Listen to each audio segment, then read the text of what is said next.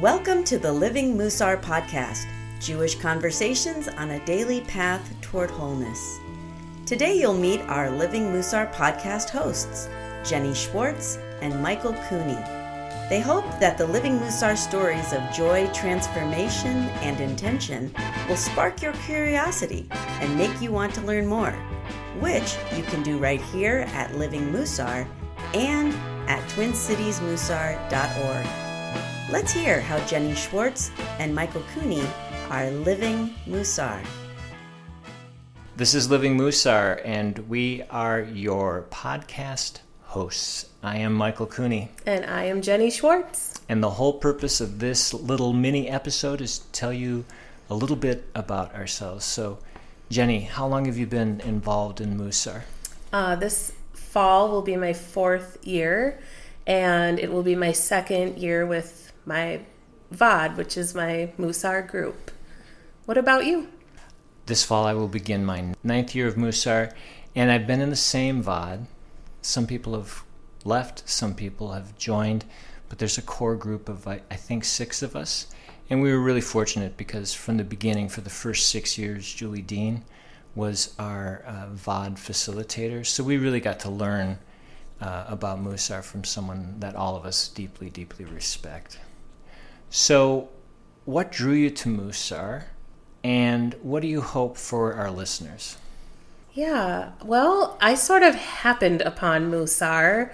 I got asked to be in a va'ad, and I didn't really know what that meant. So I said yes. and um, I really like it. I I love the practice of Mussar. I love kind of setting intentions and, and little goals for myself. I love that I can be as successful as I want to be with those things. And my va'ad and my partner in my va'ad, my Havruta, mm-hmm. they are never going to tell me that I've failed or that I haven't done what I've set out to do because it's a work in progress. Mm. And I think for our listeners, one thing that really speaks to me when I practice Mussar is being in the va'ad or being one on one with my Havruta and listening to other people's stories. There's always something I can relate to where in my head I'm like, oh, I'm not alone.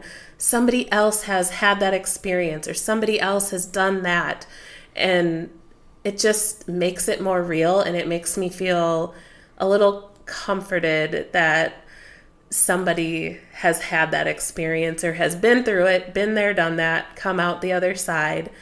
So I really hope that our listeners, whether they're practicing Mussar or they're like, what is Mussar? I want to learn about it, or they're just listening because they love the sounds of our voices. I really hope that they can take a little grain of wisdom or of something. They're going to get something out of it and it's going to positively impact their life. No, I think that's really well said. Um, and for me, I, I, what drew me to Mussar was the idea of the, of sort of the big questions, right? Like, how do I, how do I live a life of meaning? And I'm particularly interested in that spiritual component of it. Like, how do I make meaning in a in a sacred way, in a spiritual sense? and in a Jewish sense. And that remains an attraction. Uh, the texts that we that we study, the the rituals that we do within the the va'ad of how we begin. For instance, with my va'ad, we always begin with Elohai Neshama.